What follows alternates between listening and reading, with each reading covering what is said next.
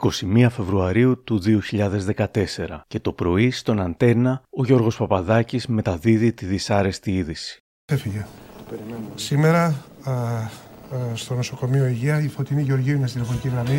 Δυστυχώς, Γιώργο, είναι από τις ε, δύσκολες εκείνες στιγμές που πραγματικά νιώθω πάρα πολύ άσχημα για να ανακοινώσω τον, τον θάνατο ενός χαρισματικού ανθρώπου, του Σάκη Μπουλά.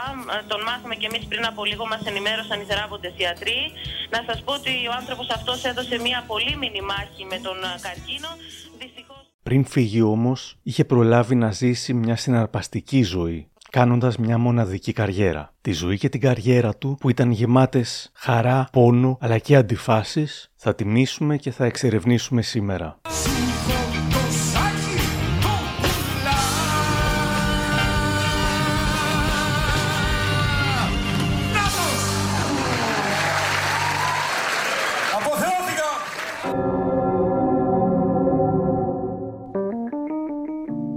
Είναι τα podcast της Lifeo.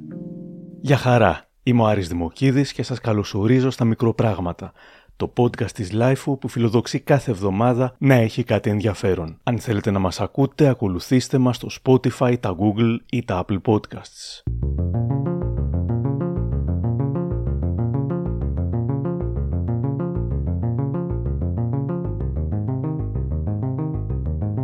Ο Σάκης Μπουλάς γεννήθηκε στο 1954 στο Κιλκής, Μεγάλωσε στον Πειραιά, έβγαλε το 5ο γυμνάσιο Πειραιά και οι συμμαθητές του θυμούνται ότι το παρατσούκλι που του άρεσε ήταν πτέραρχος για τα μεγάλα αυτιά του. Ως παιδί ήταν φαγανός, ήταν αθυρόστομος και ήταν και καταφερτζής. Και τα τρία συνδυάζονται σε μια ιστορία που αληθινή που αφηγήθηκε ο αδερφικός του φίλος Γιάννης Ζουγανέλης. Το περιστατικό το είχε μάθει από τον ίδιο τον πατέρα του Μπουλά.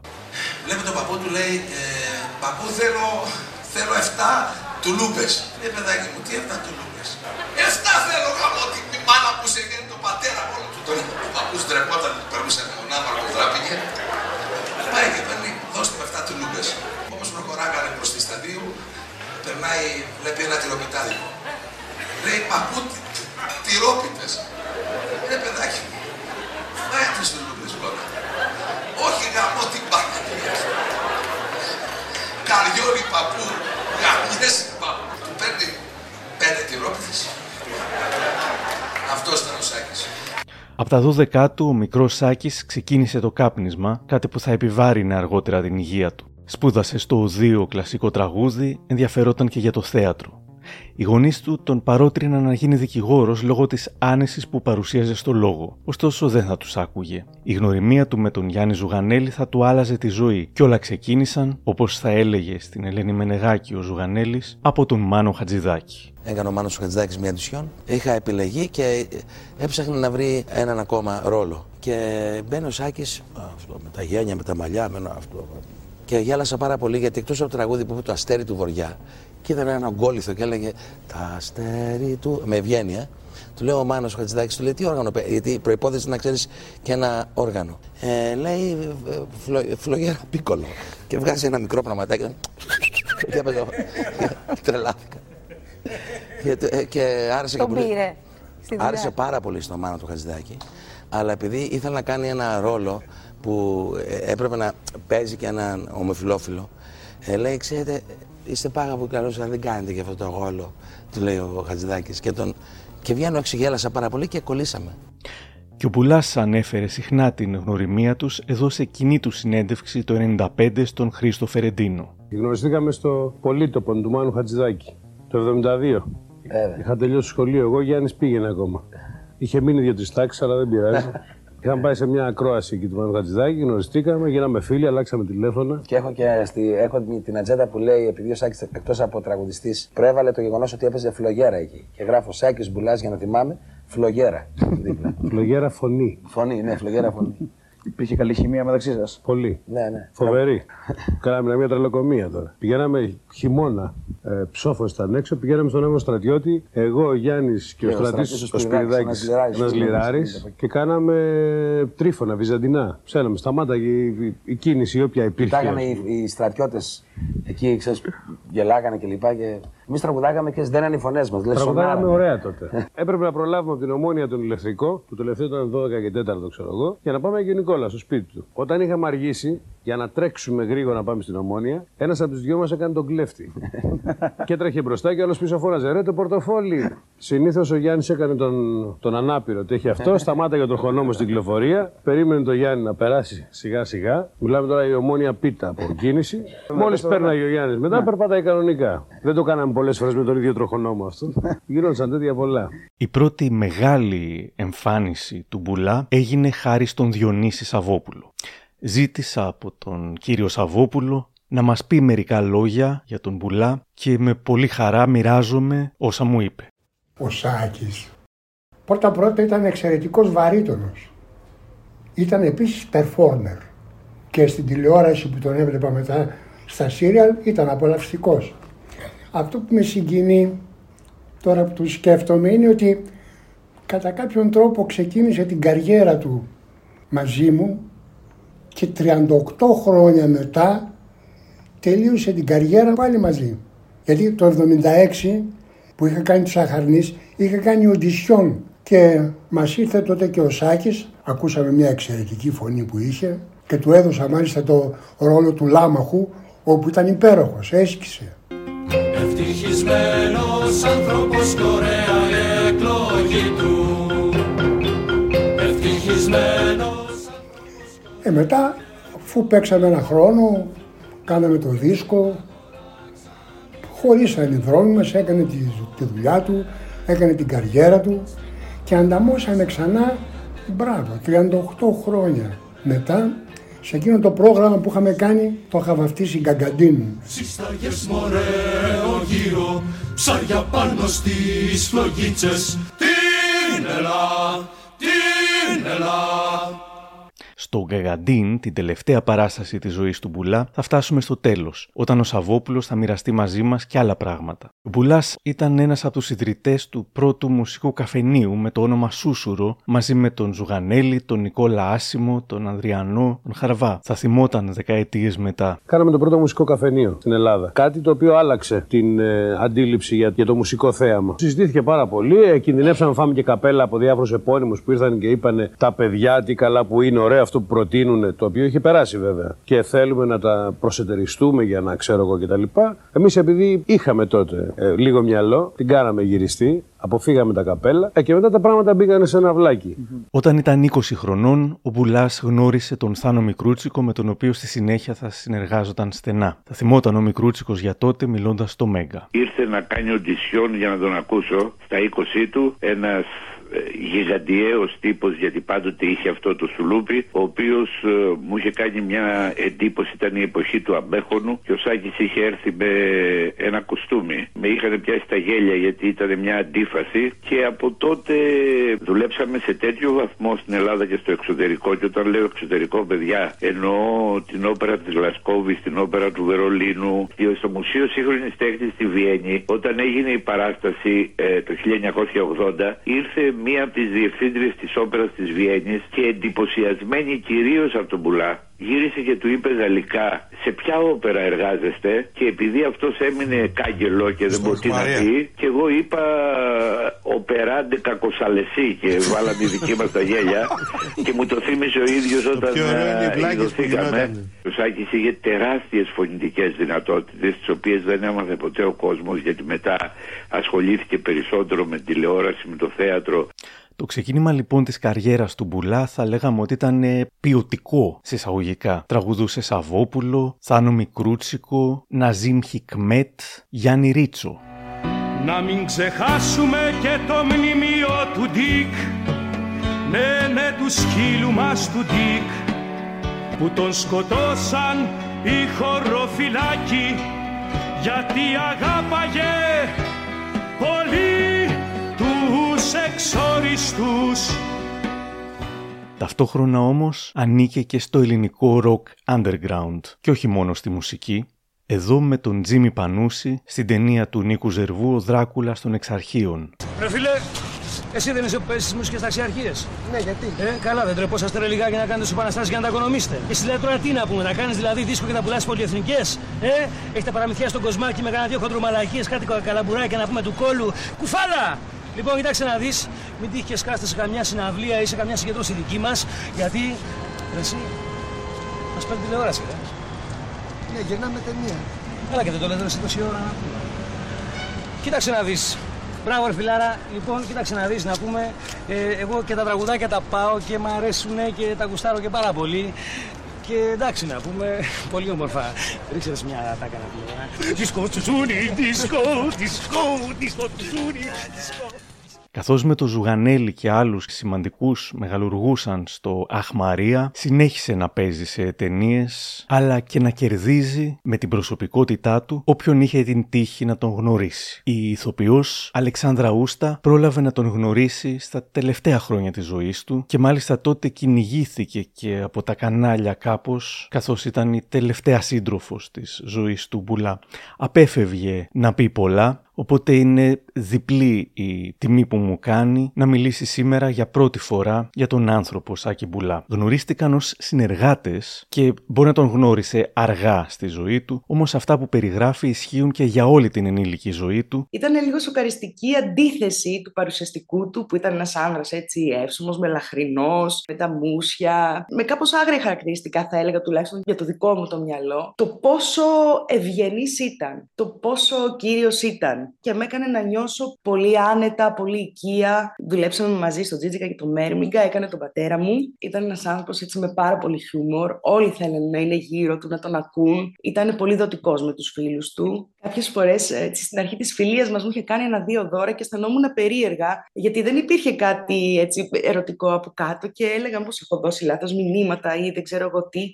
Και μου λέει: Εγώ έτσι κάνω με τους φίλους μου. Ήταν έτσι πραγματικά με τους φίλους του, έτσι συμπεριφερόταν σε όλους ήταν πολύ δοτικός.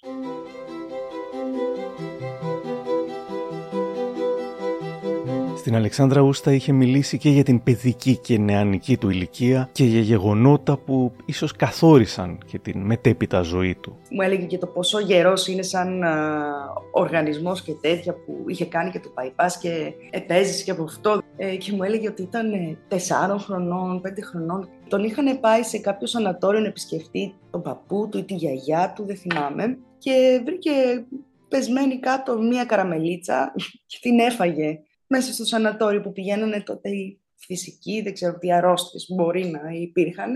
Και μου λέει αφού επιβίωσα από αυτό. δεν έχω, μου λέει, είμαι πολύ, πολύ δυνατή κράση. Μου έλεγε και για, και για τους γονείς του, τους οποίους τους αγαπούσε πάρα πολύ. Ένα από τα πράγματα που πιστεύω ότι έφερνε βαρέως ήταν ότι έλειπε σε συναυλία στο εξωτερικό όταν ήταν μετά τα 25 του, δεν θυμάμαι ακριβώς πόσο. Και ενώ ο πατέρας του ήταν αρκετά άρρωστος, το ήξερε αυτό. Ήταν λοιπόν στη συναυλία και όταν επέστρεψε πια στην Ελλάδα, του είπαν ότι όχι μόνο είχε πεθάνει ο μπαμπάς του, αλλά είχε γίνει ήδη και η κηδεία. Και δεν του το είπαν προκειμένου να μην φύγει από, από εκεί τους αγαπούσε πολύ τους γονείς του και δεν μπορούσα να διανοηθώ πόσο βάρος αυτό ήταν μέσα του το να ξέρει ότι κάποιος δεν του είπε ότι ο, ο πατέρας του πέθανε και ότι γίνεται και η ιδέα προκειμένου να γίνει η δουλειά τους και εκείνος γύρισε και, και δεν τον βρήκε πίσω. Ξέρεις, να πεις το τελευταίο λόγο ή ακόμα και το τελευταίο αντίο. Αυτό ήταν από, μία από τις χαρακές που είχε μέσα του και ότι αυτό δεν μπορούσε να λυθεί ποτέ.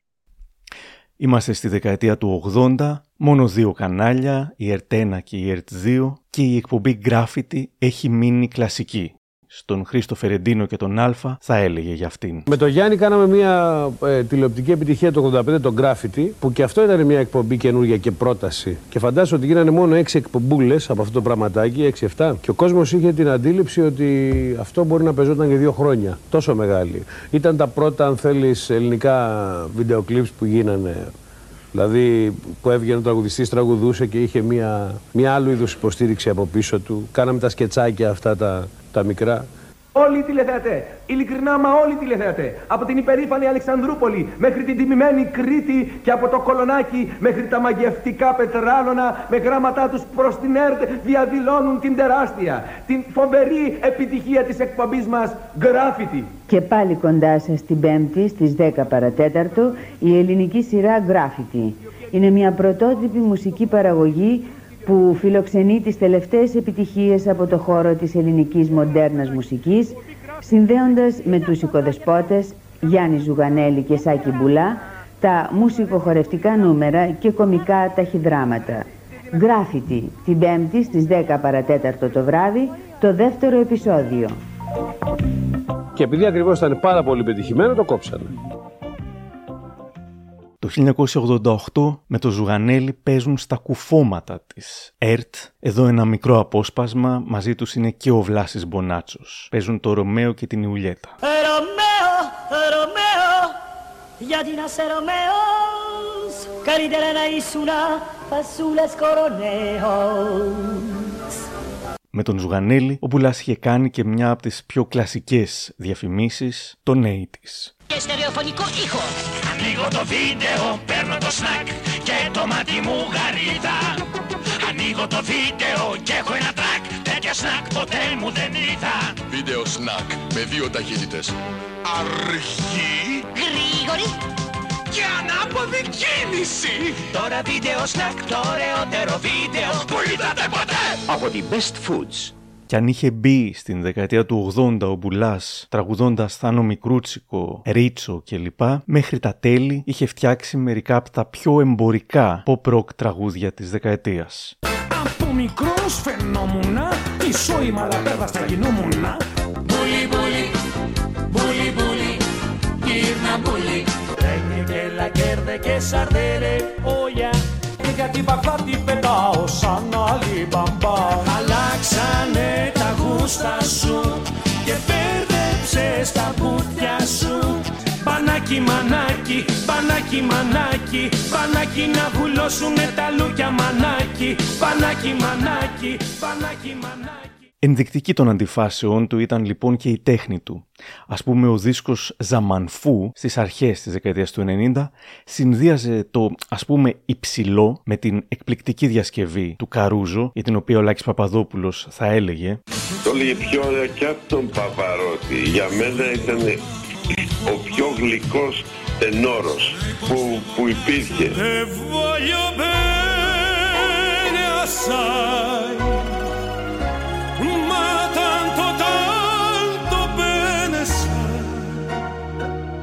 Στον ίδιο δίσκο συνδύαζε λοιπόν το Καρούζο με πιο ευτελείς σε εισαγωγικά παραγωγές της εποχής, δένοντας την σοβαρή πλευρά του με την διασκεδαστική, π.χ. με αυτό το αυτοβιογραφικό για τις κρεπάλες Ζαμανφού. Προτιμάω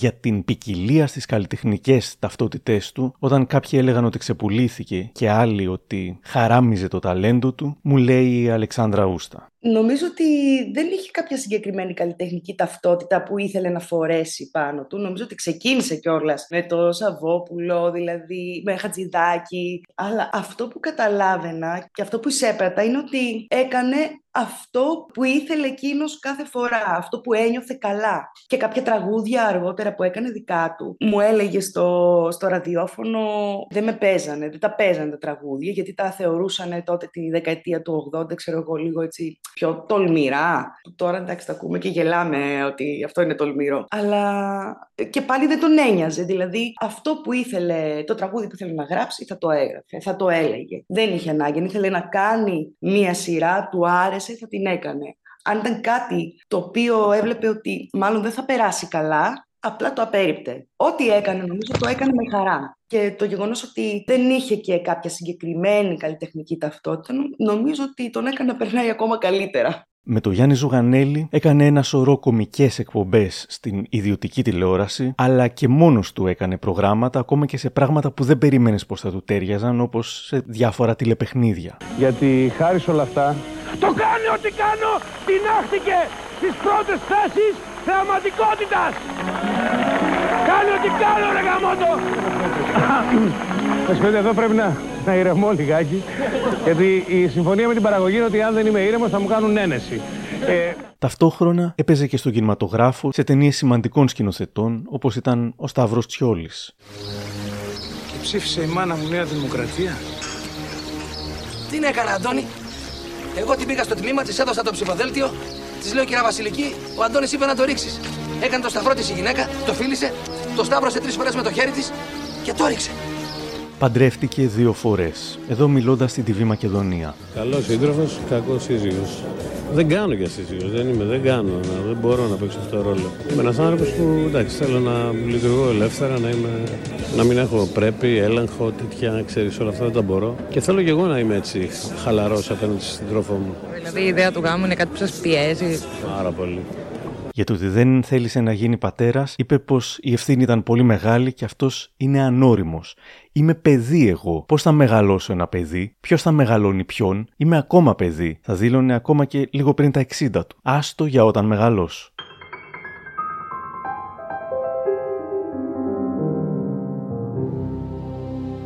Για το δοτικό του χαρακτήρα, ο Πυγμαλίων Δαδακαρίδης θα μιλούσε στο Μέγκα και το Πάμε Δανάη. Αν του έλεγες ότι φορούσε κάτι και σου άρεσε και του το έλεγες, σου έλεγε να ευχαριστώ και την άλλη μέρα μπορεί και να στο έδινε.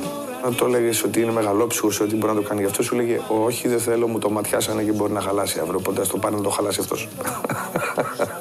Και η Άβα Γαλανοπούλου θα περιέγραφε εύστοχα την προσωπικότητά του. Είναι από τους ελάχιστους ανθρώπους που έχω γνωρίσει σε αυτό το χώρο που κινούμε τόσα χρόνια, που δεν έχει ίχνος ματαιοδοξίας. Πάντοτε ε, ήταν των ισορροπιών. Ποτέ του να φανεί πρώτος, ποτέ του, ε, δεν ήταν ε, φαταούλας, δεν, δεν ήταν αλαζόνας, δεν ήταν άπλιστος. Πολλά χαρίσματα, πολύ γενναιόδωρος, βαθιά ευγενική ψυχή.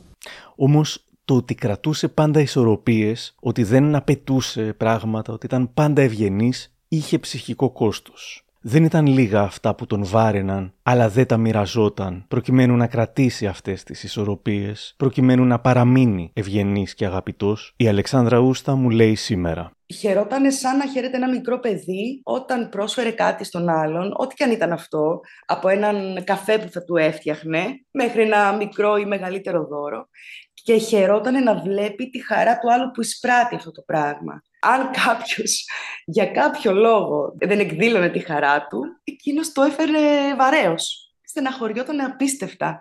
Θεωρούσε ότι είχε αποτύχει. Ήταν φοβερό αυτή. Ήταν τρομερή αντίφαση αυτού του πράγματος. Σαν κάποιο είδους ανασφάλεια, ας πούμε. Νομίζω ναι. Ήταν μια στεναχώρια η οποία τον βάραινε και γενικά ήταν έτσι τόσο αντιφατικός ο Σάκης από τη μία είχε μια τρομερή ευαισθησία, καλοσύνη, ε, ήταν εγκάρδιος, όλα αυτά που σου είπα δοτικός και από την άλλη τη στεναχώρια του και το θυμό του τα, ήτανε, τα εσωτερική βόλα, ήταν δικά του, δεν τα διαχειριζότανε, τα άφηνε εκεί και όλο αυτό τον βάραινε. Οπότε νομίζω με το να χαιρόταν ο άλλος με ένα δωράκι που θα του έκανε, τον έβγαζε από αυτή τη, τη μαυρίλα ας πούμε, που κουβαλούσε από τα δικά του. Λένε ότι είναι και χαρακτηριστικό των ε, κομικών, ότι δηλαδή έχουν μια ε, θλίψη ή ένα βάρος μέσα τους. Ναι, κοίτα, στο Σάκη νομίζω ότι ήταν σαφές ότι του συμβαίνει. Δεν θέλω να τους τσουβαλιάσω όλους. Ε, τώρα θα σου μιλήσω για αυτόν, γιατί το, το είδα, το βίωσα. Τα κουβαλούσε μέσα του. Και κυρίως με πράγματα που είχαν να κάνουν με πολιτικούς του ανθρώπους όταν υπήρχε έτσι κάποια, κάποια διαφωνία, εν πάση περιπτώσει, ή αισθανόταν αδικημένος, δεν έμπαινε στη διαδικασία να, να λυθεί το θέμα και να πάει παρακάτω, παρά αυτό φόρτωνε, ε, δεν λυνότανε και τον βάραινε και συνέχιζε να τον βαραίνει. Και παρόλο που εξελισσότανε η οποιαδήποτε σχέση στην πορεία των χρόνων με κάποιον που μπορεί να έχει τη διαφωνία, έμενε μέσα του το, το πρόβλημα και, και απλά συνέχιζε να υπάρχει. Καθώς δεν βίωνε πλήρως και δεν εξέφραζε τα συναισθήματά του όπως ίσως έπρεπε, ήταν άνθρωπος βουλημικός και των άκρων, όπως θα έλεγε από σκηνής ο Ζουγανέλης. Ο Σάκης από μικρό παιδάκι, αλλά και μεγάλο, ήταν βουλημικό. Το έκανε όλα πολλά. Δηλαδή, πολύ φαγητό σταμάταγε πολύ δίαιτα. μετά. Ε, πολύ τσιγάρο σταμάταγε καθόλου τσιγάρο. Στην παρέα πάντως ήταν ο πιο ευχάριστος άνθρωπος. Στο Η ετοιμότατη φίλη μου της Εμίνα Διγενή στην ΕΡΤ, ο Μπουλάς θα θυμόταν α, τότε που ο Βασίλης Παπακοσταντίνου είχε αφηγηθεί μια βραδιά που είχε πάει στο Ποσειδόνιο για να ακούσει με παρέα τον Λευτέρη Πανταζή. Και ο Πανταζής λέει, βέβαια, λέει, ε, το χειροκροτήσαμε αυτά, είμαστε στο πρώτο τραπέζι, ήρθε λέει και μου λέει, εμείς Βασίλη πρέπει κάτι να κάνουμε μαζί. Ένα πρόγραμμα μαζί. Και λέω Βασίλη, ωραία ιδέα. Και όπως συνηθίζεται, όταν είναι δύο στάρ και δουλεύουμε σε ένα μαγαζί, λέει ο ένας και τραγούδια του άλλου. Προτείνω εγώ, εσύ του λέω θα λες. Ταραχή στην καρδιά μου να μπαίνει. Ταραχή να με παρασέρνει. Ξέρω εγώ. Τι, ξέρω εγώ, Και ο Πανταζής θα λέει απ' την άλλη. Στην άσφαλτο κουρσάρος με καράβι τη μοτοσυκλέτα. Αλλά το σουξέ μας ποιο ήτανε; Του είπαν θα βάλεις το χακί θα μπεις στην πρώτη τη γραμμή θα μπεις στην πρώτη τη γραμμή και ήρωας θα γίνεις Μα εκείνος δεν μιλάει πολύ του είναι μεγάλη η στολή του είναι μεγάλη η στολή και τι βάσανο οι αρδίλες ε, δεν είναι το καλύτερο αυτό. Ο, ποιο ήταν το σουξέ που θα έλεγε ο Βασίλης το καλό; Το πετώπε ο παπαγάλος. Δώσε μα τον ωραία. Σαν γκαλιάζει άλλο Παπαγάλος. Ναι και τα λοιπά. Χρόνια πολλά. Μετά ξαναγίνονταν ένα Για σένα χρόνια πολλά και ε, εγώ το βρήκα φοβερή ιδέα. Εσύ σε μήνα δεν θα πήγαινες, δεν θα πήγαινες σε αυτά. Era το πρόγραμμα. Το οποίο θα άσκηζα, δεν το κάναμε. Και ο Γιάννης Ζουγανέλης θα έλεγε από σκηνής για το πόσο πειραχτήρι ήταν ο Μπουλάς. Κάναμε περιοδία και όπως ταξιδεύαμε ένα πούλμαν, σε μία στάση λέει ε, Γιάννη θες παγωτό. Λέω Σάκης δεν θέλω. Ε, Πέρασε μισή ώρα, είχαμε ξυπνήσει, έρχεται ο Σάκης με μία σακούλα γύρω στα 25 παγωτά. Σάκη δεν μου δίνεις ένα. Σε ρώτησα ρε.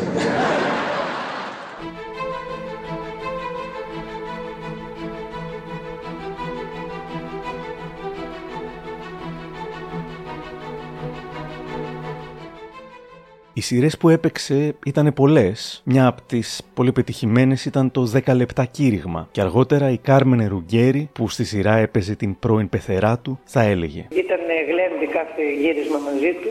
Ήταν πολύ όμορφα. Βέβαια το έκανα κήρυγμα συνέχεια να μην καπνίζει, γιατί τότε είχε αφήσει το τσιγάρο και είχε πιάσει τα πουρα. Και του έλεγα ότι ακόμα αυτό είναι χειρότερο. Όχι, μου λέει διάβασα ότι είναι καλύτερο, μου έλεγε. Ο Χρυσούλης μου ήταν ε, υπέροχος άνθρωπος. Υπήρχαν πάντως και σκηνές στο σύριαλ όπου ο ήρωας του Μπουλά δεν έπρεπε να καπνίσει και έκανε παρασπονδίες. Ένα. Θα ξανακολλήσεις άλλη φοράς σε πελάτησάς σου; Ούτε. Άντε μωρέ, κάπνισε ένα έτσι γιατί είμαι καλός άνθρωπος και δεν θέλω να σε βλέπω να βασανίζεσαι. Μωρό μου. Καθώς γινόταν όλο και πιο διάσημος, το ίδιο συνέβαινε και με τη φωνή του, την οποία τη δάνειζε σε ραδιοφωνικές διαφημίσεις. Παρακαλώ. Καλησπέρα. Διατηρώ ταβέρνα στα Καλύδια και έχουμε πάρει εδώ πέρα μία από αυτές τις, πώς τη λένε, τις φριτέζες. Ναι, φρύτα. Αλλά κάθε φορά που την ανάβει η πεθερά μου να τη δουλέψει, κάνει ένα μυστήριο θόρυβο. Μην ανησυχείτε, θα μιλήσω εγώ με το τμήμα των εγγυήσεων και καλέστε σε μισή ώρα. Λέγεται. Απ' την ταβέρνα σας παίρνω πάλι. Είχα μιλήσει και προηγουμένως με μια κυρία και μου είπε θα μίλαγε Τι θέμα με... έχουμε; Είναι για αυτή την καινούργια τη φριτέζα που πήρα για την πεθερά μου. Σαν να περνάει τρένο μέσα από το μαγαζί. Ε, αφήστε με να μιλήσω με τον τεχνικό και πάρτε σε λίγο. Παρακαλώ. Ναι, γεια σας. Είχα μιλήσει με ένα κύριο πριν που μου είπε να πάρω... Ναι, ναι. Πείτε μου, σας ακούω. Τίποτα, τίποτα. Για τη φριτέζα της μακαρίτσας της πεθεράς μου είχα πάρει. Α, Εντάξει, άστο τώρα. Εσείς τι κάνετε, καλά είστε; Επειδή είναι καλύτερα να μιλάς πάντα με έναν άνθρωπο στην Κοσμοτέ. Δάνειζε τη φωνή του και σε μεταγλωτήσεις κινουμένων σχεδίων. Από τη χαμένη Ατλαντίδα ή τους ήρωες του δάσους μέχρι το Brave και το εγώ απεσιότατος νούμερο 2. Hey, μικρέ, αν ψάχνει για Λούνα Πάρκ, είναι εκεί πίσω. Το κεράσεις και ποτό πριν τον φιλήσεις. Αν είσαστε η μεγαλύτερη αρκούδα που έχετε δει.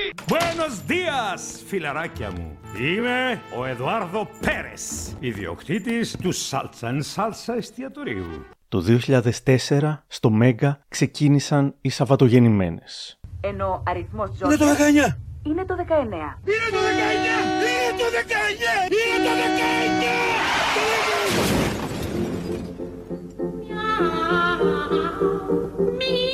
Μίλησα σήμερα με τον δημιουργό των Σαββατογεννημένων, τον σεναριογράφο και ηθοποιό Γιώργο Καπουτζίδη και του ζήτησα να μου μιλήσει για εκείνη την περίοδο και για τον Σάκη Μπουλά. Ο Σάκης ήταν ένας υπέροχος τύπος, ήταν ένας σπάνιος άνθρωπος. Δεν ξέρω αν έχω ξανασυναντήσει κάποιον σαν το Σάκη. Θυμάμαι, τον είχε προτείνει η Ελένη Ράντου για το ρόλο του Σάβα. Όλοι δεχτήκαμε, όλοι αμέσως είπαμε αν θα ήταν πάρα πολύ ωραίος γιατί σκεφτόμασταν ότι όλο αυτό του, του Σάβα, το, το στυλ, το λαμόγιο, το καταφερτζής, το πονηρός, αυτό θα το είχε σίγουρα πολύ εύκολο. Είχε ούτως ή άλλως τέτοιους ρόλους έπαιζε πολύ συχνά. Και σκεφτόμασταν πόσο πιστικός θα είναι όταν θα πρέπει να πάθει ο Σάβα αμνησία και να γίνει καλός και γλυκός και ε, τόσο τρυφερός με όλες. Και θυμάμαι όταν είδαμε τη σκηνή στο νοσοκομείο που ήταν τυλιγμένος με τους, ε, με τους επιδέσμους και τον Τάιζαν και ορτάκι και τις κοιτούσε με χαμένο βλέμμα δεν μπορούσαν να μιλήσουν τα τρία κορίτσια από αυτό που βλέπανε.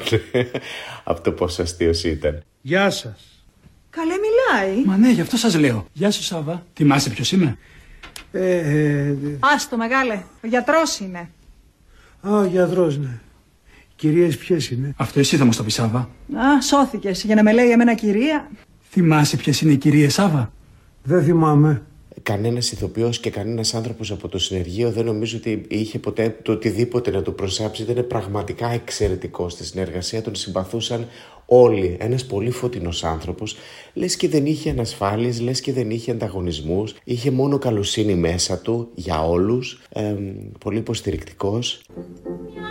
Μετά τις Σαββατογεννημένες θα έπαιζε και σε πολλές άλλες πετυχημένες σειρές, με γνωστότερη το 50-50, όπου πρωταγωνιστούσε μαζί με τον Πέτρο Φιλιππίδη και τον Παύλο Χαϊκάλη. Όμως οι περιπέτειες υγείας του είχαν ήδη αρχίσει. Μου λέει σήμερα ο Γιώργος Καπουτζίδης. Μου είχε κάνει πολύ εντύπωση Είχε μια περιπέτεια με την υγεία του, όταν τελείωσαν οι Σαββατογεννημένε. Δεν πρόσεχε τη διατροφή του, ίσως ε, αρκετά σοβαρή από ό,τι θυμάμαι. Δηλαδή είχε μπει νοσοκομείο και είχαμε κανονίσει να τον δούμε μετά όταν έγινε καλύτερα με τη Ράνια, τη Σχίζα. Και βγήκαμε μαζί να, να τον δούμε να, πώς είναι.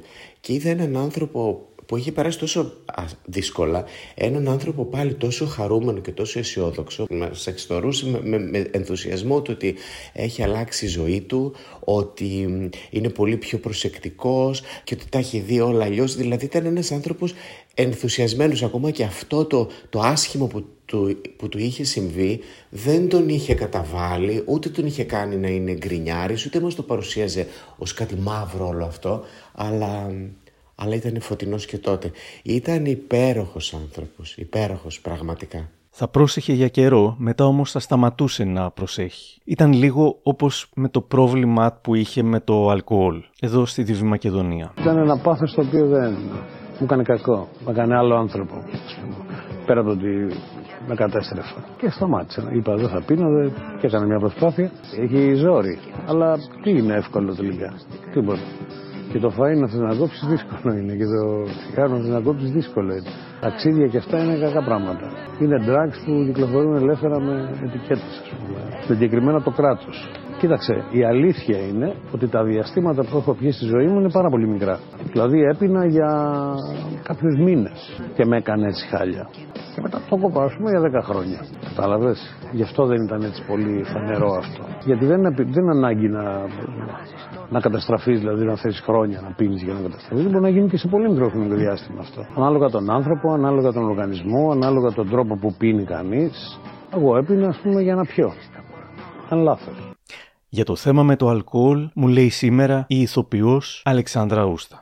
Ήταν άνθρωπος των α, άκρων. Εγώ όταν τον γνώρισα δεν έπινε, δηλαδή και δεν ήξερα ότι είχε θέμα με το αλκοόλ και δεν έπινε. Έπινε τα σπεσάκια. Ε, μετά από λίγο καιρό κατάλαβα. Αφού πέρασε λίγος καιρός ακόμα, του συνέβη κάποιος χωρισμός με μια κοπέλα. Εκείνη την περίοδο έπεσε τόσο ξαφνικά που μετά από 10 χρόνια που είχε να πιει αλκοόλ, πώς να σου πω, σε ένα βράδυ το έδωσε και κατάλαβε. Σαν να μην υπήρχε αύριο, τόσο πολύ που χρειάστηκε να νοσηλευτεί κιόλας. Αυτό όμως δεν ήταν μια κατάσταση η οποία ήταν διαρκείας. Το πέρασε για μία εβδομάδα και μετά δεν είναι ότι θα πιω ένα ποτηράκι και θα σταματήσω. Μετά δεν το ακουμπούσε πάλι. Δεν το ακούμπησε για 1,5 χρόνο μέχρι μετά που έμαθε για την αρρώστια του. Δεν ξέρω πώς είχε αυτή την αυτοσυγκράτηση να πω, γιατί από την άλλη δεν ήταν και αυτοσυγκράτηση, δεν μπορούσε να συγκρατηθεί, αλλά είχε αυτό το, το control. Ναι, στα χειρότερά του πήγαινε εκεί, δηλαδή ξεσπούσε στο αλκοόλ.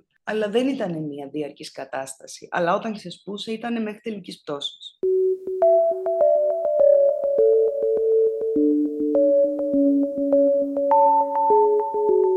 Πολλοί φίλοι του προσπαθούσαν να του αλλάξουν ας πούμε μυαλά. Εδώ ο Ζουγανέλης στους Γιανούτσο και Βαμβακάρη μιλά για τις διαφωνίες τους. Ε, ε, ο τρόπος της ζωής. Ήθελα να είναι διαφορετικός ο Σάκης απέναντι σε κάποια πράγματα που τα πάθη του τον οδήγησαν εκεί που τον οδήγησαν. Όταν, ας πούμε, ένας άνθρωπος μπαίνει στη διαδικασία των πάθ με, με, με ιστερικό τρόπο στα πάθη, ναι. αυτό δεν είναι το καλύτερο για τον ίδιο τον άνθρωπο. Ναι, το Όχι, το ήθελε, ήξερε, είχε αυτογνωσία. Πολύ καλλιεργημένο παιδί. Είχε αυτογνωσία. Αλλά έβαζε μέσα του πράγματα και τα οποία δεν μπορούσε να ξεπεράσει, έπινε παραπάνω. Ε, σε σημείο που εγώ γινόμουν ράκο, ενώ αυτός την άλλη μέρα ήταν εντάξει. Η πιο συχνή σου συμβουλή ναι. προς το Σάκη, ποια ήταν; Να αγαπάς τη ζωή σου, Σάκη, πιο πολύ. Είσαι υποχρεωμένος να αγαπάς τη ζωή σου πιο πολύ και να τη σέβεσαι πιο πολύ, του έλεγα. Νωρίτερα η Αλεξάνδρα Ούστα μας είχε πει ότι ο Μπουλάς δυστυχώς καταχώνιαζε τα συναισθήματά του και δεν τα εξέφραζε τόσο όσο χρειαζόταν. Της λέω πως έτσι ήμουν κι εγώ και αυτό τελικά μου βγήκε ως αγχώδης διαταραχή που μόνο με την ψυχοθεραπεία πέρασε. Ναι, νομίζω ότι και ο Σάκης είχε κάτι αντίστοιχο. Ναι. Σε, σε μεγάλο βαθμό, ναι. Είχε τέτοιο θέμα να διαχειριστεί και το άγχος του μέσα σε όλα. Αλλά δεν είχε ζητήσει βοήθεια ε, τουλάχιστον όσο καιρό είμαστε μαζί όχι, αλλά ξέρω ότι υπήρχε μια, μια κατάσταση η οποία ήταν πολλά χρόνια, ξέρω εγώ 20-25 χρόνια που ε, έπαιρνε κάποια φάρμακα προκειμένου να διαχειριστεί το άγχος του. Ε, δεν μπορούσε δηλαδή χωρίς αυτό. Αυτό δεν ξέρω στην πραγματικότητα αν έγινε επειδή πήγε μία φορά πριν τόσα χρόνια και κάποιος του είπε «ΟΚ, πάρε αυτά» και έτσι θα το κουμαντάρεις και δεν ξαναπήγε ποτέ ε, ναι. Όσο τον έζησα πάντως εγώ, όχι. Δεν συνέβη κάτι τέτοιο. Α, αφινότανε, έφευγε το άγχος, ε, περνούσε όμορφα μεγάλο μέρος της ζωής του; Νομίζω ότι ναι, περνούσε όμορφα. Υπάρχουν, υπήρχαν φορές που και είχαμε γελάσει τόσο πολύ που δεν πίστευα από το πουθενά δύο άνθρωποι μπορούν να γελάσουν τόσο πολύ μέχρι δακρύων και σε συνθήκες που ε, δεν είναι τόσο ευχάριστες. Ε, ας πούμε βρεθήκαμε σε ένα μέρος που κρυώναμε πάρα πολύ ένα βράδυ, δεν μπορούσαμε να κοιμηθούμε από το κρύο και τελικά καταλήξαμε να μην κοιμόμαστε από τα γέλια. Μέχρι τις 5 το πρωί γελάγαμε και διακομωδούσαμε τη συνθήκη. Ε, παρόλο που ο ίδιος δεν μπορούσε να διαχειριστεί αυτό που σου έλεγα πριν, το θυμό του, τη στεναχώρια του, έμπαινε στη διαδικασία ε, να μου μιλάει για κάποια πράγματα που τον ενοχλούσαν και νομίζω ότι ήταν το, το πιο extreme θεραπευτικό πράγμα που μπορούσε να κάνει για εκείνον. Και αυτό ακόμα νομίζω ότι κάπως του λειτουργούσε εφόσον δεν μπορούσε να κάνει κάτι άλλο για την εκάστοτε κατάσταση που τον βάραινε. Ευχαριστιόταν τη ζωή, δεν είναι ότι δεν τη ευχαριστιόταν. Έβρισκε τρόπος να τη, να τη ευχαριστιέται. Απλά σε βάθος χρόνου νομίζω αυτά που σου είπα για τη στεναχωρία και το άγχος, ότι δεν του κάνανε καλό. Εν τέλει, δηλαδή, εγώ προσωπικά, είναι δική μου άποψη, δεν είμαι γιατρός. Εκεί καταλήγω ότι το, το κακό φάνηκε στο τέλος. Λέμε, ας πούμε, ότι οι άνθρωποι που καταπιέζουν, που κάνουν κλπ. τους βγαίνει ψυχοσωματικά στο τέλος. Ναι, ακριβώς αυτό θέλω να πω.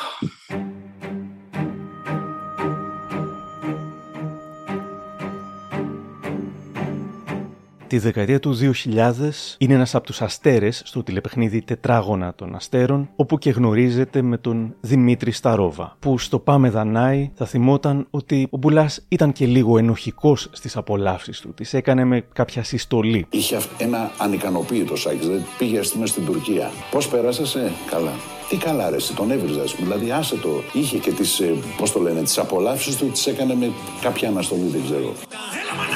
Λοιπόν, το Σάκη το γνώρισα στα τετράγωνα των αστέρων, ο οποίος στο εξάωρο, οχτάωρο που κάναμε γύρισμα, είχε καπνίσει 13 πουρα και είχε πιει 17 εσπρέσο, μετρημένα. Καθώς τα προβλήματα υγείας είχαν έρθει για να μείνουν, ο Μπουλάς στο Σταρ θα μιλούσε για αυτά, ξέροντας τι τα προκαλούσε, χωρίς όμως να μπορεί να το κόψει οριστικά. Μετά από την επέμβαση που έκανα το 2005, έπαθα πνευμονικό είδημα, αντιμετωπίστηκε με επιτυχία αυτό. Μετά πήγα στο Νάσιο, όπου νοσηλεύτηκα μια εβδομάδα, διαγνώστηκε ότι είναι βουλωμένα τα πάντα. Ένιωθα πάρα πολύ καλά αφού χειρουργήθηκα παρά τους πόνους. Είχα και την εμπειρία του πατέρα μου, ο οποίος σε μια παρόμοια ηλικία με τη δική μου, 52 ετών, έπαθε το ίδιο. Τότε δυστυχώς δεν υπήρχαν μέσα να αντιμετωπιστούν τόσο καλά αυτά. Ο πατέρας μου έφυγε. Το τσιγάρο λοιπόν είναι κάτι πάρα πολύ βασικό. Πρέπει να το πετάξουμε. Είτε έχουμε πρόβλημα με την καρδιά μας, είτε δεν έχουμε. Σας το λέω από εμπειρία. Σας μιλάω σε ένας άνθρωπος που αυτή τη στιγμή είναι καπνιστής. Και καπνιστής, ντρέπομαι να σας πω πόσο καπνίζω. Και καπνίζω ό,τι βγάζει καπνό. Μπορεί να καπνίσω και εφημερίδα δηλαδή, αν δεν έχω τσιγάρα. Και τα τέσσερα χρόνια που είχα κόψει τα τσιγάρο ήταν από τα καλύτερα της ζωής μου. Θεωρούσα βλάκες αυτούς που έβλεπα να καπνίζουν. Εδώ στον Μιχάλη Κεφαλογιάννη για το τι έγινε μετά το bypass. Σε μία εβδομάδα δούλεψα. Αυτό θέλω να ρωτήσω. Έκανα διαφημιστικό. Βγήκαμε έξω. Με τις γάζες ήμουν ακόμα, καταλαβαίνεις τώρα. Mm-hmm. Έκανες καλά πράγματα με τις γάζες. Ναι, βέβαια, έκανα τα πάντα. Πήγα τον γιατρό μου και τον ρώτησα. Λέω, ε, με το σεξ και αυτά μπορώ να κάνω. Πες μου ότι έκανες σεξ την πρώτη εβδομάδα που πήγες στο Βεβαίως, βεβαίως. Προς τα τέλη της δεκαετίας του 2000 είχε λίγο χαθεί. Όμως θα επέστρεφε και θα έκανε αυτά που αγαπούσε μέχρι το τέλος της ζωής του και θα γνώριζε και ξανά και την αγάπη με την Αλεξάνδρα Ούστα, όπως είπαμε. Όμως περίπου στις αρχές του 2013 μαθαίνει ότι έχει καρκίνο. Ο γιατρός του Μπουλά, ο ογκολόγος κύριος Παρασκευάς Κοσμίδης, στον Sky. Πάρα πολύ γενναίος, πολύ αξιοπρεπής. Ε, δεν τον είδα ούτε μία στιγμή να δακρύσει. Σε πολλές, σε πολύ δύσκολες στιγμές, σε συνομιλίες μας πολύ προσωπικές, με έκπληξη έβλεπα έναν άνθρωπο μπροστά μου ο οποίος ε, αντιμετώπιζε όλα αυτά τα οποία του έλεγα με απίστευτη γενναιότητα. Λες και ήταν για κάποιον άλλον. Όμως, ακόμα και το να δείχνεις γενναίος στους άλλους για να μην τους στεναχωρήσεις είναι ένα βάρος, ειδικά όταν ξεσπάς τελικά στον ίδιο σου τον εαυτό. Η Αλεξάνδρα Ούστα. Θυμάμαι την πρώτη μέρα που το έμαθε και το έμαθε και κάπως περίπου τυχαία, ας πούμε. Το έφερε πολύ βαρέως ναι, ήταν πολύ δύσκολο και επειδή ήταν και άνθρωπος α, των extreme καταστάσεων, από την πρώτη στιγμή που γύρισε σπίτι μετά τον γιατρό, με δύο μπουκάλια ουίσκι και ξέρεις, δεν μπορούσε να τα πάρεις κιόλας. Δεν υπήρχε διαπραγμάτευση, ήταν θα, θα το κάνω και δεν θα με σταματήσει και τίποτα. Και έτσι έγινε πάλι, πέρασε τέσσερις-πέντε μέρες έτσι πολύ δύσκολες, πολύ δύσκολες και μετά πάλι αυτό δεν υπήρχε στον ορίζοντα. Μετά νομίζω ότι δεν ξαναείπια μέχρι που έφυγε. Με ψυχραιμία και όσο πέρναγε ο καιρός, κατάλαβα ότι θα πρέπει να αλλάξει κάποια πράγματα όσον αφορά και την ποιότητα ζωής, ενώ ότι αυτά τα πράγματα που τον κουράζανε και τα έφερε βαρέως, ίσως θα έπρεπε να τα αφήσει στην άκρη, να ευχαριστηθεί περισσότερο, προκειμένου να μην, να μην κουβαλάει τόσα βάρη. Ήδη πέρναγε δύσκολα, δεν του χρειάζονταν παραπάνω βάρη. Και νομίζω ότι υπήρξε έτσι ένα μικρό διάστημα που είδα, είδα μια αλλαγή δηλαδή να βλέπει κάπως ένα φως, να αισθάνεται πιο ελαφρύς. Ήρθε και πολλοί κόσμος από τους, από τους φίλους του πολύ κοντά και αυτό τον έκανε πολύ χαρούμενο. Σαν μικρό παιδάκι χαιρότανε τα βράδια που ερχόντουσαν φίλοι και του κάνανε παρέα. Αν πάλι ένα βράδυ δεν ερχόντουσαν για κάποιο λόγο, είχε ο καθένας τα δικά του και τύχαινε να μην υπάρχει κάποιος, γιατί τώρα δεν ήρθανε. Και τι, δηλαδή βαρέθηκαν να έρχονται και εκείνοι. Ε, βέβαια, ξέρεις, τον έπιανε πάλι το παράπονο. Αλλά όχι, είδα, είδα μια μετατόπιση ότι θα χαρούμε τώρα. Ήθελε να κάνει ένα-δύο ταξίδια. Όσο μπορούσε και το σώμα του, δηλαδή προσπαθούσε να χαρεί. Δεν το βάλε κάτω.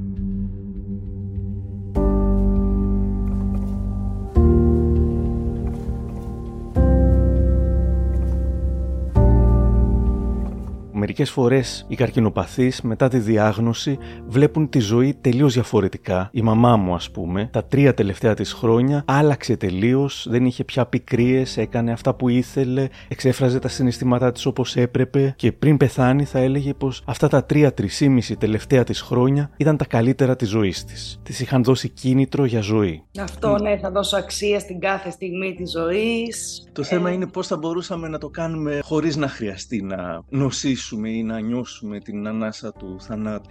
Ήταν ένα πολύ σημαντικό μάθημα γενικότερα και, και η σχέση με το Σάκη αλλά και ειδικά τον τελευταίο χρόνο. Ναι, το πήρα βέβαια με το χειρότερο δυνατόν τρόπο. Το έβλεπα αυτό, το, το, το χαστούκι που, που τρως εκείνη τη στιγμή και λες πρέπει να, να ζήσω αλλιώς. Την είδα αυτή τη, τη μεταβολή. Δεν ξέρω αν είχε παραπάνω χρόνο θα έκανε κι άλλες αλλαγές εκείνος. Είμαστε στις αρχές του 2013 και παρά το αρχικό πλάνο, ο Μπουλάς δεν συμμετέχει στη μουσική παράσταση τα παιδεία παίζει. Και ο Ζουγανέλης λέει. Τώρα περνάει μια φάση με την ε, υγεία του. Θα βγει νικητής. Το έχει ξαναπαλέψει στο παρελθόν και, τα, και βγήκε νικητής. Θα βγει και νικητής τώρα. Προχθές ήταν εδώ. Ήμασταν, ε, σκηνοθετούσαμε, λέγαμε παρατηρήσεις για τα κείμενα και θα έρχεται και ο Σάκης. Απλώς δεν μπορεί να είναι η παρουσία του εδώ. Είπαμε ότι ο Μπουλάς ήθελε πολύ να βλέπει κόσμο και ο κόσμος ήθελε πολύ να βλέπει τον Σάκη. Εδώ η ηθοποιός Νικολέτα Καρά στη Ζήνα Κουτσελίνη. Εμείς που ήμασταν πολύ κοντά του, ε, ξέρουμε για το, για το πρόβλημά του, είχε ανοίξει το σπίτι του, είχε μια τρελή διάθεση να υποδέχεται κάθε βράδυ τους φίλους του. Όσοι μπορούσαμε κάθε βράδυ πηγαίναμε, κάναμε πλάκα, γελάγαμε. Ο ίδιος έκανε πλάκες πολλές έτσι κι αλλιώς, πάντα, αλλά προς το τέλος ακόμα περισσότερο. Είχαμε πει βέβαια και το θρηλυκό τότε ότι αν είχαμε μια κάμερα και έγραφε αυτά που λέγαμε και τα βγάζαμε κάποτε, θα καταστρεφόταν όλη η ελληνική showbiz. Θυμόμαστε τι είπε ο Διονύσης Αβόπουλος, καθώς τώρα φτάνουμε στην τελευταία παράσταση του Σάκη Μπουλά το Δεκέμβριο του 2013. Κατά κάποιον τρόπο ξεκίνησε την καριέρα του μαζί μου και 38 χρόνια μετά τελείωσε την καριέρα πάλι μαζί. Ήμασταν με τον Ζουγανέλη, τον ε, Λαβρέντη, τον Μαχαιρίτσα και τον Σάκη τον Πουλά, ο οποίος όμως ήταν άρρωστος. Ήτανε, ερχόταν στις πρόβες από τις χημειοθεραπείες του. Εγώ στην αρχή δεν το ήξερα. Μετά το έμαθα και κυρίως όταν μια φορά στην πρόβα τον αισθάνθηκα δίπλα μου κάπως να κλονίζεται και τον έπιασα. Και αυτό συνέβη κανένα δυο φορές και μετά στις παραστάσεις. Του λέω Σάκη, προέχει η υγεία αδερφέ μου. Ε, μήπως πρέπει να πας, μου λέει Διονύση, εμένα η υγεία είναι να έρχομαι εδώ. Τι να του πω.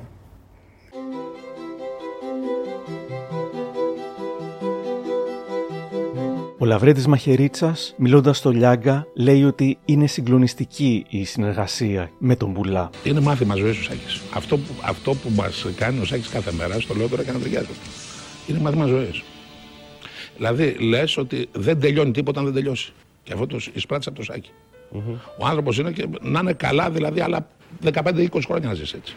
Είναι απίστευτο αυτό που κάνει. Πολύ περήφανος γι' αυτόν. Κάποιοι φίλοι του, όπως ο Λάκης Παπαδόπουλος, του έλεγαν να σταματήσει τη δουλειά και να κοιτάξει τον εαυτό του να χαρεί όσο του απέμεινε. Δεν είχε ανάγκη να, να εργαστεί μέχρι το τέλος. Ο Σάμερ Μίκη δούλευε έπρεπε να, να χαρεί λίγο τη ζωή του. Από το, όταν το έμαθε πριν από ένα χρόνο περίπου έπρεπε να πάρει την αγαπημένη του και να γυρίσει να γνωρίσει όλο τον κόσμο. Αλλά ο, ο Σάκης δεν το έκανε από... Το έκανε επειδή αυτή ήταν η ζωή του. Το πάλκο. Αυτή ήταν η ζωή του. Λυπάμαι, λυπάμαι γιατί φεύγουμε και ε, δεν καταλαβαίνουμε πόσο χαρτί είμαστε και ότι δεν είμαστε τίποτα. Δεν είναι τυχαίο πως η μεγάλη του ευχή ήταν να γεράσει και να πεθάνει στη σκηνή. Όσο για τη σχέση του με το χρόνο; Τα γερατιά μου θέλω να τα φαντάζομαι πάνω σκηνή. Θα θέλω δηλαδή μέχρι την τελευταία στιγμή να πάνω σκηνή. Αυτό. Αυτή την ευχή να μου δώσει όταν με αγαπάτε. Ήταν σαφές ότι προτιμούσε τη σκηνή από το κρεβάτι του νοσοκομείου. Ο Σωτήρης Πράπας, ο καρδιοχειρουργός του, θα έλεγε στο Σταρ. Και πραγματικά το πάλεψε με τόσο σθένος που δεν είναι τυχαίο ότι έδωσε τόση παράταση στη ζωή του. Δεν ξέρω πολλούς ασθενούς, ασθενείς να είναι σε ένα πάρκο και να τραγουδάνε έχοντας εκτεταμένες στην κυριολεξία μεταστάσεις στους πνεύμονες και στον εγκέφαλο. Ήταν ηρωικός ο Σάκης, είχε πολύ δύναμη σαν προσωπικότητα. Όμως, καθώς τελείωνε το 2013, ο ογκολόγος του Παρασκευάς Κοσμίδης είχε δυσάρεστα νέα για αυτόν. Είχε δυστυχώς μία από τις μορφές του καρκίνου από τις πιο επιθετικές. Ε, δεν θα ξεχάσω ποτέ ε, μια πολύ δύσκολη στιγμή και για μένα και τώρα έτσι με, με συγκίνηση. Όταν κατάλαβα ότι είχε πια δυνατήσει αρκετά, απομονωθήκαμε λιγάκι και έπρεπε να του ζητήσω να σταματήσει. Του το είπα με ένα ωραίο τρόπο, ε, με κοιτούσε, δεν έκλαψε. Μου λέει δεν μπορώ να το κάνω αυτό. Ε, μου είναι αδύνατον. Τον παρακάλεσα του είπα ότι δεν πρέπει να εκτεθείς. Πρέπει μαζί να προχωρήσουμε, να δυναμώσεις και μετά πάλι. Με κοίταξε, δεν είπε τίποτα, μου λέει πες μου εσύ τι πρέπει να κάνω.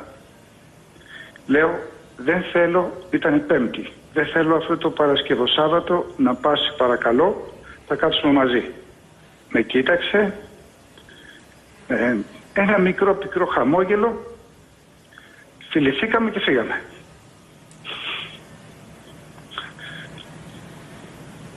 Ήταν μια στιγμή πολύ πολύ πολύ δυνατή. Κι αν βγω από αυτή τη φυλακή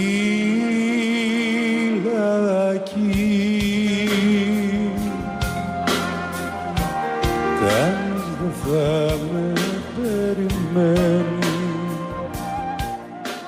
Την παραμονή της πρωτοχρονιάς του 2014, ο Μπουλάς τραγουδάει live Σαββόπουλο, δημοσθένους λέξεις, στην ακτή Πυραιός. Μετά τις γιορτές δεν θα ξαναεπέστρεφε στη σκηνή.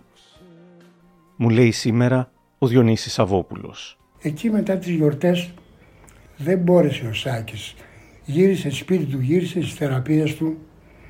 Εκείνη περίπου την περίοδο κυκλοφορεί η ψευδής είδηση του θανάτου του. Ο Ζουγανέλης λέει είναι παρόν. Διαψεύδει ότι, ότι ηλίθιο έχει γραφτεί και έχει επικοινωνηθεί.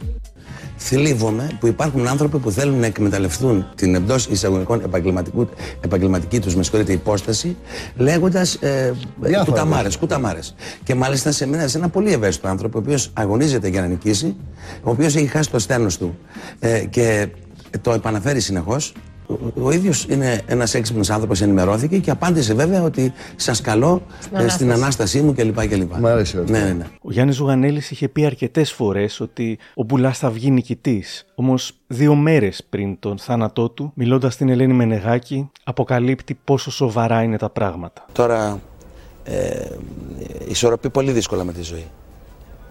Πάρα πολύ δύσκολα. Άρα είναι πολύ άσχημο. Ναι, ισορροπεί πάρα πολύ δύσκολα γιατί θέλω να είμαι ειλικρινής απέναντι στους ανθρώπους. Το ότι κρύβουμε μερικά πράγματα δεν τα καταλαβαίνω ποτέ. Σέβομαι όμως τον αδερφό του, τον Νίκο, την ε, κοπέλα του.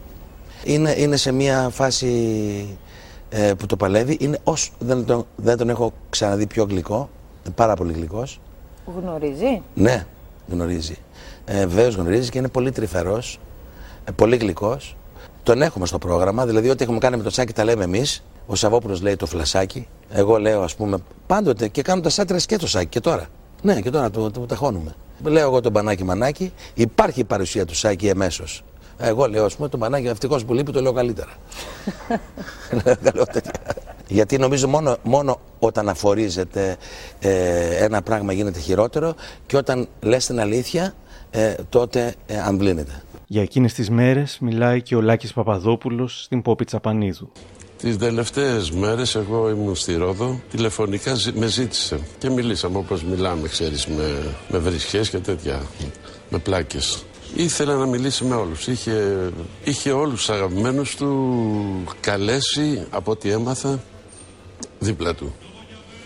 Στις 21 Φεβρουαρίου του 2014, το πρωί που έγινε γνωστός ο θάνατός του, ο Θάνος Μικρούτσικος θα έλεγε Μίλαγε για τους καρκίνους που είχε είχε ένα γλυκό χαμόγελο και είχε μια απίστευτη τρυφερότητα για όσους περπάτησαν μαζί του καλλιτέχνες είτε έτσι φίλους είτε τις γυναίκες που πέρασαν από τη ζωή του Ήταν παράδειγμα είχε μια απίστευτη και στις τρυφερότητα.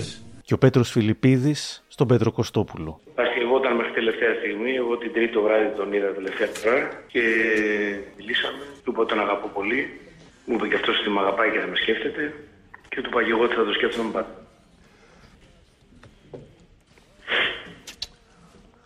Εντάξει, άστο Πέτρο. Σε ακούω, δεν μπορείς. Η κηδεία του Μπουλά έγινε στο νεκροταφείο Μελισσίων, όπου είχε γυρίσει σκηνές για την κομική σειρά 50-50, κάτι που θυμήθηκε ο συμπροταγωνιστής του εκεί, Παύλος Χαϊκάλης. Και βρέθηκε η μοίρα σε αυτό το χώρο τον οποίο έχουμε κάνει γύρισματα με γέλιο, πολύ γέλιο όμως. Να θαύουμε ένα φίλο μου, πραγματικά ένα φίλο μας. Η ζωή έτσι πώς τα φέρνει. Δηλαδή, σε ένα νεκροταφείο που έχουμε γελάσει πάρα πολύ όμως, σήμερα να κλαίμε. Ο αδερφός του Σάκη, ο κύριος Νίκος Μπουλάς, θα έλεγε εκείνη την ημέρα. Το πιο γλυκό χαμόγελο του κόσμου.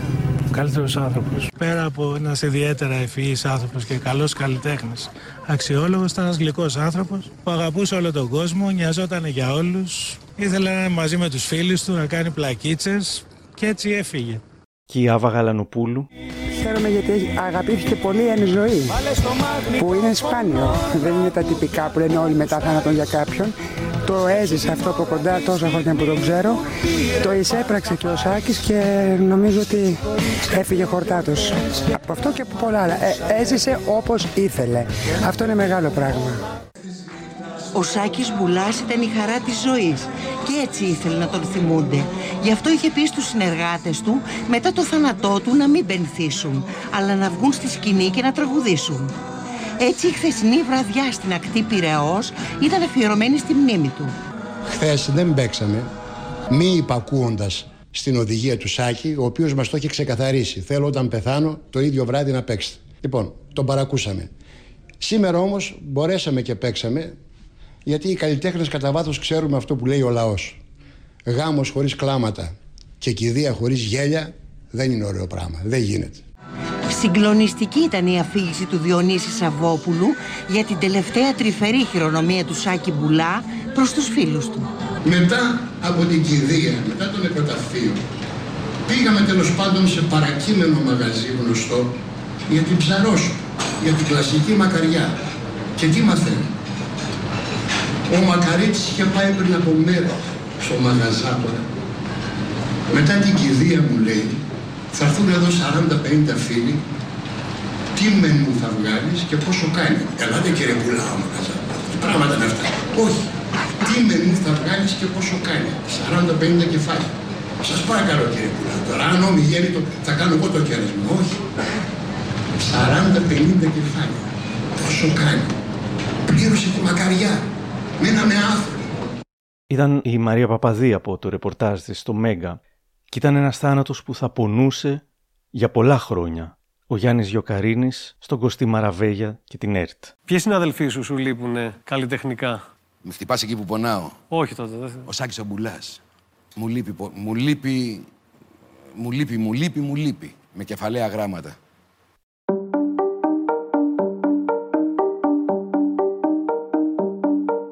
Ιδιαίτερη αίσθηση προκάλεσε τη μέρα του θανάτου του Μπουλά η δημοσίευση στη LiFO της συνέντευξης που είχε δώσει στον ε, Γιάννη Χατζηγεωργίου με τίτλο «Τι θα έκανα αν ήταν η τελευταία μου μέρα στη γη». Είχε προσεγγίσει το θάνατο με χιούμορ σε μια συνέντευξη του 2010. «Από τι θα προτιμούσατε να πάτε» «Από φυσικά αίτια» είχε απαντήσει, κάνοντας σεξ. Τι είναι αυτό για το οποίο χαίρεστε που δεν θα χρειαστεί να ξανακάνετε πια, ότι δεν θα ξαναπληρώσω κερατιάτικα στην εφορία; Ποια θα θέλατε να είναι η πρώτη κουβέντα που θα σας έλεγε ο Άγιος Πέτρος; «Δεν μπαίνετε κύριε, είμαστε ρεζερβέ». Ποιο είναι το πιο τρελό πράγμα που έχετε κάνει μέχρι τη στιγμή που έχετε φύγει, που αγάπησα παράφορα. Ποια υπόσχεση υποχρέωση πασχίζετε να τακτοποιήσετε λίγο πριν φύγετε, να κόψω πάλι το τσιγάρο. Τι διαλέγετε για τελευταίο σας γεύμα στη γη, σουτζουκάκια με τηγανιτές πατάτες. Ποιος είναι ο τελευταίος άνθρωπος που θέλετε να αποχαιρετήσετε στη γη, ο Γιάννης Ζουγανέλης. Και τι μετανιώνετε που δεν είπατε; Εάι στο διάολο αγάπη μου.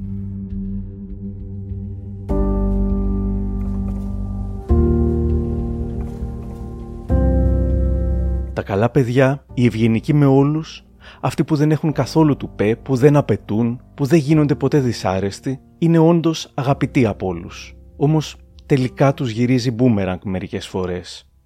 Ο Μπουλάς μετάνιωσε που δεν είπε μερικά «Άι στο διάολο αγάπη μου» και χρόνια μετά το θάνατό του, ο Ζουγανέλης, μιλώντας στην Ανίτα Πάνια, θα έστελνε ένα μήνυμα σε όσους δεν φροντίζουν τους εαυτούς τους όσο τους αξίζει. Δεν συμπεριφέρθηκε τόσο καλά στον εαυτό του. Δεν τον πρόσεξε. Δεν τον αγάπησε. Δεν τον αγάπησε τον εαυτό του. Του άρεσε η ζωή, αλλά τον εαυτό του δεν τον αγάπησε. Και το πλήρωσε. Και γι' αυτό και συνιστώ πάντοτε, αν είναι δυνατόν, να προσέχουμε λίγο στον εαυτό μας. Όχι για κανέναν λόγο. Για να είμαστε προσφορά για τους άλλους. Είχε όμως και μια ακόμα συμβουλή, ευχή, που είναι επίσης σημαντική. Το ειδικό βάρος των ανθρώπων πρέπει να το νιώθουμε την ώρα που ζουν. Και όταν πεθαίνει κάποιος, μεγαλώνει σαν προσωπικότητα στην Ελλάδα. Είμαστε Ναι. λίγο θα, θανατολάγνοι. Πολύ, όχι λίγο. Ε, έφυγε ο φίλος μου, αγαπημένος αδερφός μου, Σάκης Μπουλάς. Ε, τον Σάκη τον Μπουλά δεν τον παίζανε ποτέ τα ραδιόφωνα. Με την τραγουδιστική του πλευρά που ήταν αξιολογότατη. Και πολύ, έτσι, πολύ σημαντική γιατί ε, την έψαξε. Ε, Μόλις πέθανε, του κάνανε αφιερώματα όλοι. Σε ενοχλεί αυτό, ε; Πάρα Κάποιοι πολύ. άνθρωποι. Θέλω το ειδικό βάρος των ανθρώπων να τον βιώνω ε, όσο ζουν. Ε, θέλω να σου πω, να, δεν εκτιμούμε τους ανθρώπους. Είμαστε παθογενείς.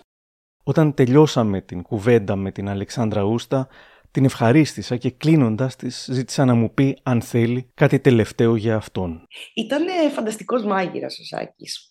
Και αυτό επίσης ήταν κάπως οξύμορο για μένα. Δηλαδή δεν φτάνει που ήταν φοβερός καλλιτέχνης. Είχε άποψη για έργα τέχνης, για κτίρια, αρχιτεκτονική. Ο άνθρωπος ήταν ένας φωτεινός παντογνώστης. Αλλά εκτός όλων των άλλων ήταν και καλός μάγειρας. Εμένα ο Σάκης μου έμαθε να μαγειρεύω και χαίρομαι πάρα πολύ γι' αυτό. Αλλιώς θα πεινάγαμε όλοι σήμερα εδώ στο σπίτι. Αλλά όχι, ήταν ε, και του άρεσε να ασχολείται κιόλας έτσι με το, με το φαγητό, με το καλό φαγητό. Ό,τι έφτιαχνε, το έφτιαχνε με μεράκι και δεν το ξεπετούσε. Λοιπόν, φασολάκια και γεμιστά. Ήτανε άπεχτα. Υπήρχαν πολλές έτσι όμορφες στιγμές με πολύ γέλιο, αυθόρμητο γέλιο, όχι επιτιδευμένο και να πω και κάτι γιατί είμαι αστείος και ήταν, όλα έβγαινε πολύ αυθόρμητα. Και ο καθένας από εμάς που ήμασταν κοντά του, τον κουβαλάμε μαζί μας με τον έναν τρόπο ή τον άλλον. Είναι μέσα μας. Μας έχει κάνει κάτι. Μας έχει μπολιάσει με τις ιδέες του, με το χιούμορ του, με την προσωπικότητά του, με το ταλέντο του.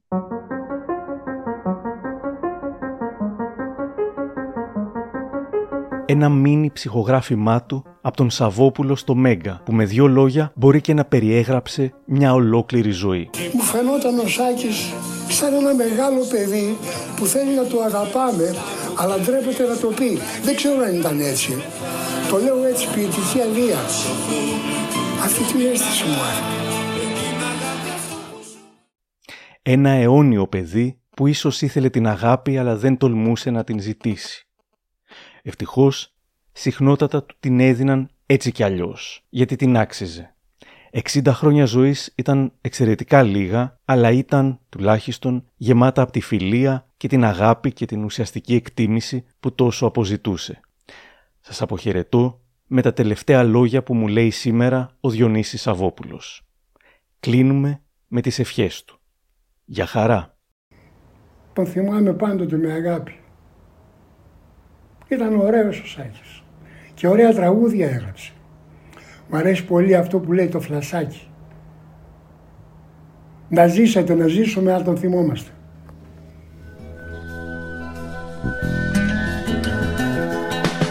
Βάλε στο μαγνητόφωνο τραγούδια που γουστάρεις Σκέψου την ώρα τη στιγμή που τη ρεβάν στα πάρεις Σκέψου κορίτσια και γιορτές και δράμα που σαλεύει Και ένα παιδί που μόναχο το δρόμο του γυρεύει